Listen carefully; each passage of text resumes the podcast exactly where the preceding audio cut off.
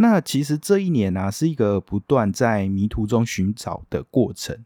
就不论是在工作上、创作上，还是在人际关系上，我都一直是在一个不断找寻的过程。那我们其实都是搭在这个叫做时间的列车上，然后不断的犹豫、不断的踌躇，到最后错过才来后悔。与此同时，我们也不知道自己的方向到底是哪里，试图去看清楚手中拿的这张车票到底是通往哪里。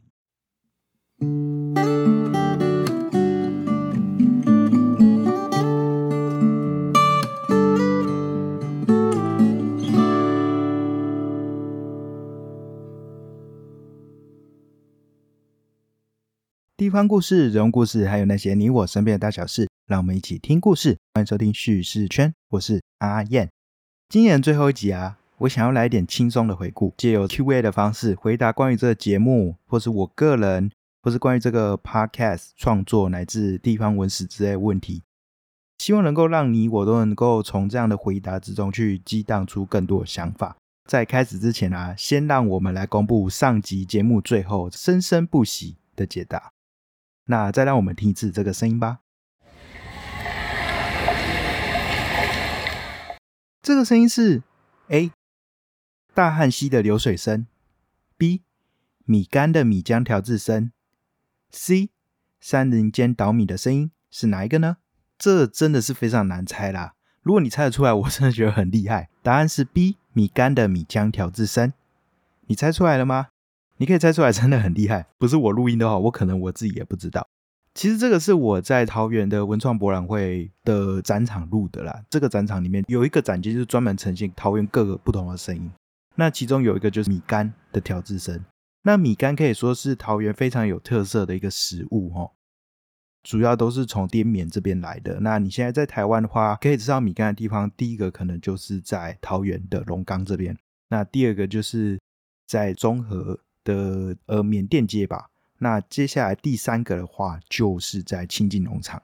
这三个地方之所以会这么分散，就是因为当时呃滇缅孤军的这些家人啊，还有孤军们，他们移到这边的时候，被政府安排到这三个不同的地方，所以才会有如今的这样的一个独特的一些文化。干它其实就是用个大米去发酵之后，然后再把那个水啊磨成浆，然后倒入盘中蒸熟之后，再把它切条。那煮的时候就是一小锅去煮高汤，然后再加入配料及米干。那常见的配料通常都是猪肝啊、猪肉还有蛋包，看起来真的是很美味。我记得我第一次去吃米干的时候，我真的觉得说看起来真的很像板条，吃起来应该是板条的口感，但是实际吃下去就是完全没有那种板条的 Q 嫩，但真的蛮好吃的。那米干的精华就是在那一碗汤头，那个汤头的味道其实有点像肉燥汤面的那种味道，但又没有这么的台，然后又多了一些不同的配料，整体来说我很难形容，但是你喝了会上瘾，然后会想要把整个汤都喝光的那种。所以有机会到桃园的话，大家可以去吃一下米干的料理，真的很棒。那回到正题，让我们来逐一回复提问吧。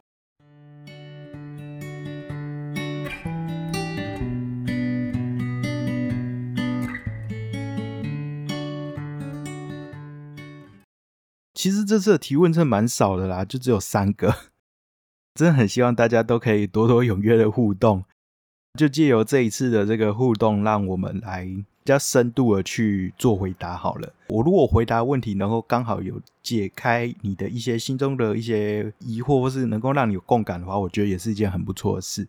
好，那第一个提问的人是 Podcaster，他是这个盖棉被纯聊天三男训女的主持人。因为他们有两个主持人，我不确定是其中哪一位问的。总之呢，就是这两位主持人田中或是小璇他们其中一个人问的。那他们问说：“阿燕今年最推荐可以代表自己心情的歌？”哎，其实这个问题真的是蛮有趣的。那我看到这个问题的时候，其实我想了一下，哎，不止一下，想了很久，然后就想到说：“哎，今年年初啊，我第一个参加的演唱会是这个好乐团的《在游荡的路上学会宽容》。”专场演唱会，我蛮喜欢这张专辑的。那他的这个专辑里面的第一首歌叫做《车站》，我第一次听到的时候就深深被他吸引。除了是本身对铁道很有兴趣之外，还有这个车站的这个歌的意象，还有他唱出来的这种旋律，我都很喜欢。然后我觉得他其实蛮适合代表我今年一整年的心情，一整年状态。受限于版权，我没办法放这首歌。希望大家在听的时候，说不定旁边开个 YouTube 什么的，然后去放着这首歌听我讲这件事情。其实这首歌它的歌词就很有意境啊，就是要走多久多远才能明白，那些渴望盼望不在前方。买错车票的人在外头唱着歌，看着来来去去的人离开，走在茫茫人海里头徘徊。下座车站的人在月台凝望着。那其实这一年呢，是一个不断在迷途中寻找的过程。就不论是在工作上、创作上，还是在人际关系上，我都一直是在一个不断找寻的过程。那我们其实都是搭在这个叫做时间的列车上，然后不断的犹豫、不断的踌躇，到最后错过才来后悔。与此同时，我们也不知道自己的方向到底是哪里，试图去看清楚手中拿的这张车票到底是通往哪里。我相信很多人在从小到大这个成长的经历中，一定会遇到这样的状态，不管是在各个方面，就好像真的是搭错车，或是你下错站一样的这样的一个迷茫的状态了。对我觉得这一年有很多是这样的一个状态。那我这边再分享一下，就是当时写词的作词人，也是这个好乐团的成员之一的子庆，还有主唱琼文，他们分享对这首歌自己的一些嗯心得。那负责作词的子庆他就说啊，呃，不可能不迷路的，但希望迷路的人在路上都能够愉快。然后主唱求文说啊，我们都在车站偶遇、队员相聚、道别，成为了日常的练习。那其实这两位从不同的观点去诠释这首歌，我觉得都蛮不错的，就是都很受用啦。那。搭配着这首歌的这个歌词啊，还有他琼文唱出来的这样的一个意境，我相信大家都会深有所感。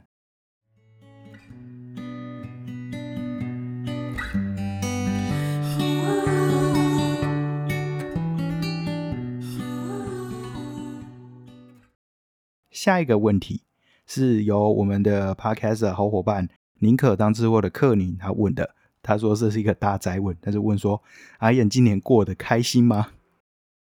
我觉得一整年尺度真的有点太大了。我先来讲最近好了。我最近发现这个 Apple 的健康这个 App 啊，它有一个新功能，就是可以记录自己的心情状态。那我现在每天都会记录，记录一周下来，我就发现说我自己的心情状态都是在那种不上不下的这个中间状态。那如果要仔细描述的话，很多时候其实都是压力大跟烦躁，大部分是工作啦。但这也不是一两天的事，因为从小到大我都有点太容易给自己太大的压力，然后呃相对又比较高明一点，然后嗯就肠躁症，总之就是每天压力都很大，就是无时无刻可能那个手表啊，智慧手表都跳出要不要放松一下的这种通知。至于你说开心吗？整体来说，我觉得这一年是开心的啦，因为就是认识了一些新朋友，然后回顾说这一整年其实是非常的充实。解锁很多人生成就啊，但你要说那个开心能够到什么程度，我觉得大概就像，呃，丢一颗石头，你去打那个水漂，然后浮现一点点涟漪，接着就没了，就没有到 超级开心，开心一下下，然后就没了。接下来下一个，这应该是听众，然后他是透过表单询问的，这个叫刘冠廷的听众呢，他就问说，请问跨年南部朋友来台北有什么推荐的景点？在西门北车一带。嗯，首先我想要先说，因为我不确定你的时间是指说跨年当天啊，还是说，哎，你隔天会来台北啊？我就先假定说，你是一个呃，先比较晚到台北来做一个跨年动作，跨完年之后，你隔一天你还要在台北玩这样状态好了，那就是一个一天一夜行程嘛。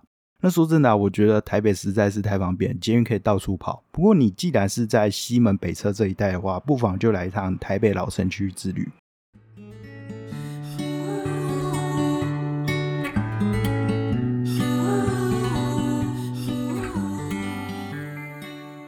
什么叫台北老城区之旅？简单的说啦，其实就是西门北车的这一带啊。大致上来说，就是所谓旧台北城的范围。那再往北一点，就是到大稻城；往南一点，就是到万华。这三个地方就等于是台北历史最精华的一个所在地了。我们就可以把这个你的行程拆分成说大稻城、台北、万华这三个点。那你可以走三种路线，包含说只在台北城玩。或者是大道城到台北城，或是台北城到万华这三种路线。然后前提，我现在讲的这些路线的前提就是你对于文史你也很感兴趣，你会很喜欢去博物馆，你会很喜欢去看这些老建筑，或是喜欢去看一些文艺的东西。如果你没有兴趣的话，我觉得这些路线可能不适合你。那我现在就分点讲，就包含说大道城、台北城跟万华。首先大道城的话，其实，呃，如果假设你是住在呃北车西门一带的话，你就可以直接先往北走。我是比较建议说，直接搭那个捷运到大桥头站这边，然后从大桥头这边出来之后，然后你就可以开始逛迪化街。那迪化街不用说嘛，就是一个呃充斥着这个台北老风情的一个地方。然后我觉得它也应该是最典范的一个老街吧。它这里面的状态啊，就是它不是单纯都是卖一些各地老街都会看到的东西，这边还是保留着原本的味道，然后。可以在每一间店发现不一样的惊喜。迪化街就可以走很久了。呃，你在迪化街走一走之后，你可以再去一个叫做新芳村茶行的地方。那新芳村茶行它是过去的一个连着工厂的一个老茶行。那它本身其实蕴藏了很多大道城过去身为一个因茶叶贸易而发展起来的地方的一个故事啊。这两个点加一加，我觉得其实都可以待很久。你如果在含附近的就是码头啊，或是呃慈圣宫前面小吃啊等等哦，这个应该真的是可以花上好一段时间。那在之后，我会建议你可以到台湾新文化运动纪念馆。这台湾新文化运动纪念馆，其实我之前都介绍过很多次了。这里是那个日治时期台北北警察署。那在这新文化运动纪念馆里面，理所当然就是在介绍这个新文化运动与相关的一些历史啊、文化等等事件。这个新文化运动纪念馆，我非常推荐它的一个原因是，第一个是它免费，那第二个是它这里面的这些展览啊是非常有高互动性，然后又兼具深度，而且我真的蛮喜欢他们的特展，特别是特展的 D N，真是做的很细致，值得带回家收藏。这样，我应该没记错的话，就是现在还是在展出这个狮子兽与狮子猴的特展，就是在讲说这个百年前的这个置景事件。那其实日治时期的自警事件啊，好像在课本里面，我们就常常可以看到，可能大概一页以内的这个篇幅，然后讲到说，哎，曾经发生这个事件，但不知道它到底算是一个怎么样的严重程度，我们看不出来，它不是像什么雾社事件，还是什么林爽文事变什么的这种，哎，你可以感觉出来，它是一个很大规模的一个反动，或是说像白色恐怖，这是一个很大规模的一个压制。但是自警事件，我们知道它是一个政府压制人民的一个行动，但我们不知道它到底是具体来说是怎么样，然后对台湾有什么样影响。透过这个狮子兽与狮子猴这个特展，你就可以知道说自警事件对整个台湾的重要性是什么，然后以及当时到底是牵连多大。然后我发现我越讲越远离麦克风，我再再讲近一点。那接下来离开这个台湾新文化运动纪念馆啊，你就可以去宁夏夜市。宁夏夜市就有很多好吃的嘛，那这个我就不用特别介绍，就自己觉得哪里好吃就去吃吧。应该这些地方逛一逛也差不多啦，就是一整天到晚上嘛。对，那另外一个路线就是你可以做取舍啊，就是说，哎，我想要今天可能走完迪化街，我就回到北车附近也是 OK 的。那如果是以这个台北城为主的这个景点的话，第一个。像是北车对面有一个国家摄影文化中心，这个是我非常常去的一个点。第一个是对它也免费，然后国家摄影文化中心都是以摄影为主题，然后会办一些各种的摄影的展览啊，我觉得很不错，可以去看一下。那最近这个展览它是一个纪实的一个展览啊，就是说拍一些过往的一些纪实摄影的画面，有些画面看的真的让人蛮有感的。那国家摄影文化中心。应该也不用逛太久，对，就大概花个一小时之内的时间，应该就可以逛完的。然后国家摄影文化中心有一个我蛮喜欢的地方，是它一楼商店啊，后面是阅读摄影书籍的地方。然后在这个阅读摄影书籍的地方，就是有非常舒服的沙发，然后你就可以在这边看着这些摄影作品啊等等的。我应该大部分时候都坐在上面发呆或是划手机。国家摄影文化中心最近有推出一个活动，算是台北城的一些老景点打卡了。然后你去打卡，你可以拿这个国家摄影文化中心推出的地图还有贴纸，推荐大家可以去玩一下，蛮有趣的。接下来的话，可以先去北门站旁边的台湾博物馆的铁道部园区。如果你没去过的人，我推荐你一定要去。那你如果对于铁道很感兴趣，你更要去。这铁道部园区就是过去日治时期的这个铁道部的所在地。这边的展览啊，包含常设展的展览，就是以台湾的铁道演进的历史为主题，真的是非常精彩啊。然后在二楼的这个铁道展里面有，呃，不是单纯只是讲说这个铁道的结构啊什么的，然后它还有一个等比缩放的一个模型，然后呈现一整个当时台北城的一个样子，大概是五六零年代的台北城吧。然后这铁道的火车在这边绕，但其实是一个很适合不管全家老小都很适合去的一个景点——铁道博物馆。然后它的外面的这整个建筑的结构啊，也非常的美。那台博馆另一个点就是沿着馆前路过去直直走的。台湾博物馆，台湾博物馆也是我非常常造访的地方。还有台湾博物馆对面的另一个分馆是古生物馆。台博馆本馆的话，它就是介绍一个包含说整个台湾的一个大历史的演进啊，还有一些自然史的东西。那台湾大历史的演进，主要就是从这个清以前啊，然后你可以透过它现在的一个新展览，是有很多种互动装置，好比说我可以看这个台湾舆图，然后。它可以慢慢的移动，互动式移幕。然后假设我现在互动式移幕移到了台湾舆图当时的桃园好了，我就可以看到当时的桃园这边的这个当时地图上面画的这个小人啊，这边走来走去什么的。然后点上去，那就会加说，哎，桃园怎么样怎么样？我觉得这很有趣啦。那真的蛮推荐大家，如果没去过台博馆，一定可以去走一下。然后它里面的这个有点富丽堂皇、有点宫殿的感觉。我个人真的蛮喜欢的。那它对面古生物馆呢，就是以古代的恐龙啊等等的为这个主题的，就是讲生物史啊。那喜欢恐龙的大小朋友一定不能错过。它整个一进馆内，你就可以看到很多大小恐龙在整个展区中间。另外，这边因为以前是有作为这个土地银行嘛，所以这边也有展示土地银行的行史。你还可以走进当时的金库，去了解一下台北金融的整个发展啊。还蛮有趣的。说到台北城啊，当然最中心的这个总统府也是可以考虑一下。就刚好我记得是元旦应该也有开放吧？就总统府它其实是可以开放进去参观的，只是我到现在都还没有进去参观过。或许有机会可以去看看，我不确定到底可不可以啊，但就看看吧，说不定真的有机会。那如果我要晚一点的话，去西门那边比较像是逛街的行程啊。如果是要比较人文历史的景点的话，可能就是西本院寺吧。西门的西本院寺那边呢，我觉得还蛮美的啦，就是整个是一个日式的寺庙的风情。然后那边好像有一个台北档案文献馆吧，然后有时候会有一些展览可以去看看。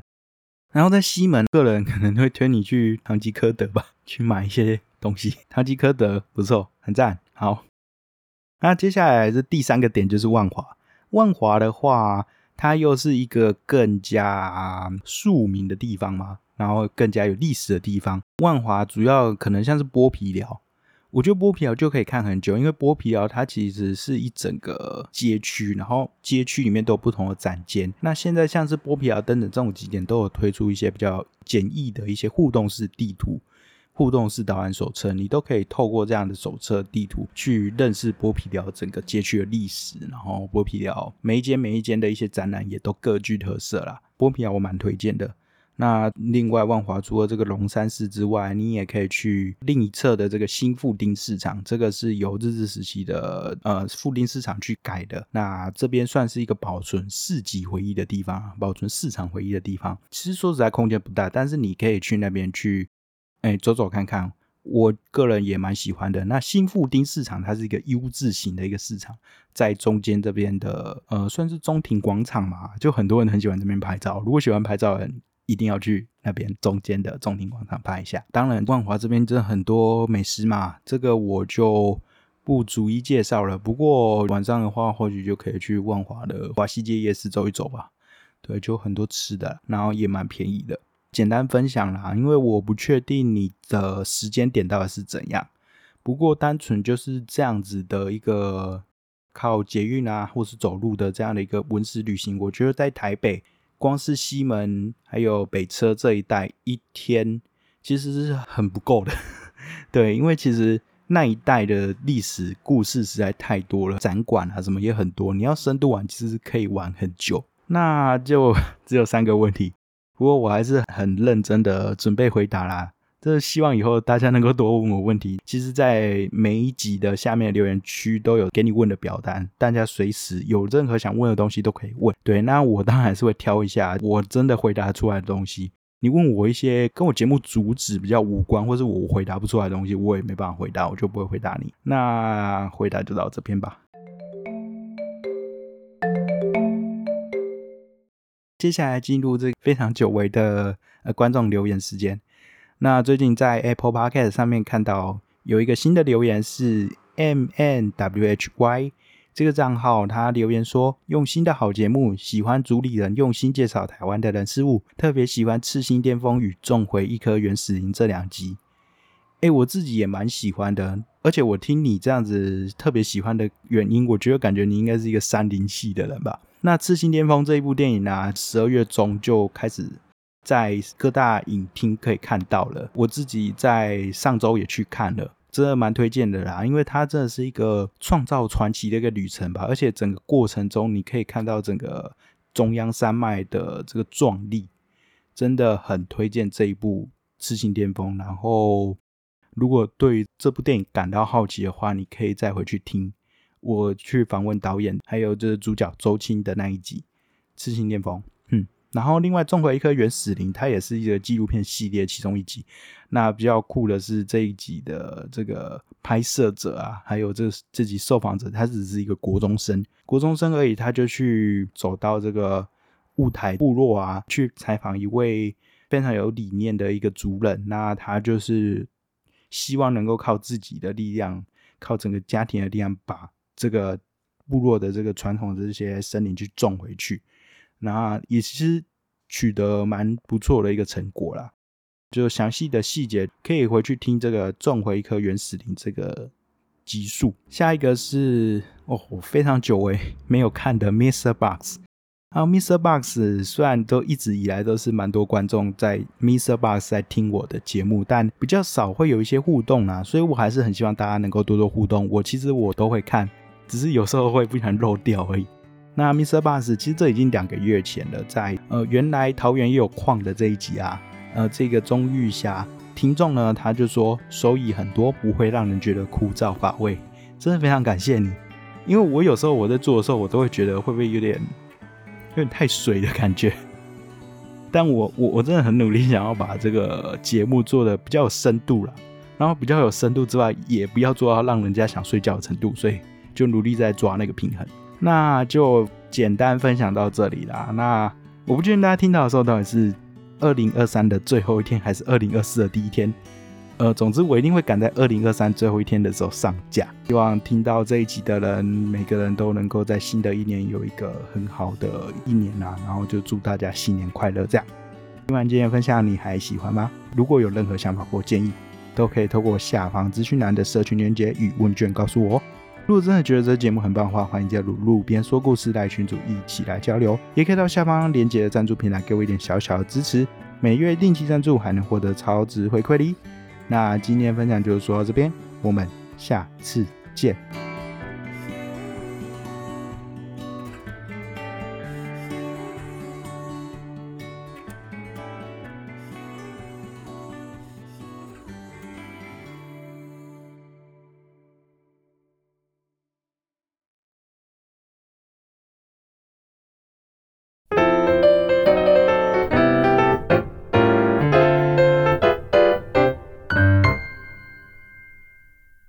每一集最后的一个彩蛋，终于来到第二回，大家可以来听听看。现在你听到的这个声音是在哪里发生的？九、八、七、六、五、四、三、二、一。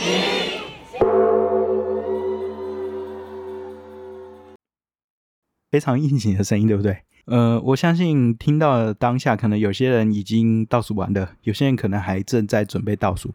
总之呢，我们一起来猜一下，这个倒数声还有这个钟声到底是在哪里发生的？A，这个是桃园神社日式跨年的钟声。B，这是台北龙山市民众跨年祈福钟声。C，这是台中的道和六艺文化馆的敲钟祈福声。我再说一次哦，A，桃园神社日式跨年的钟声；B. 台北龙山寺民众跨年祈福钟声；C.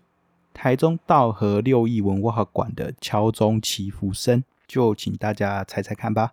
那我一样会把这个答案公布在下一次的开场，可以透过留言或者是各种方式告诉我你觉得这是什么的声音。好，再让我们听一次这个声音。那也同时祝大家新年快乐。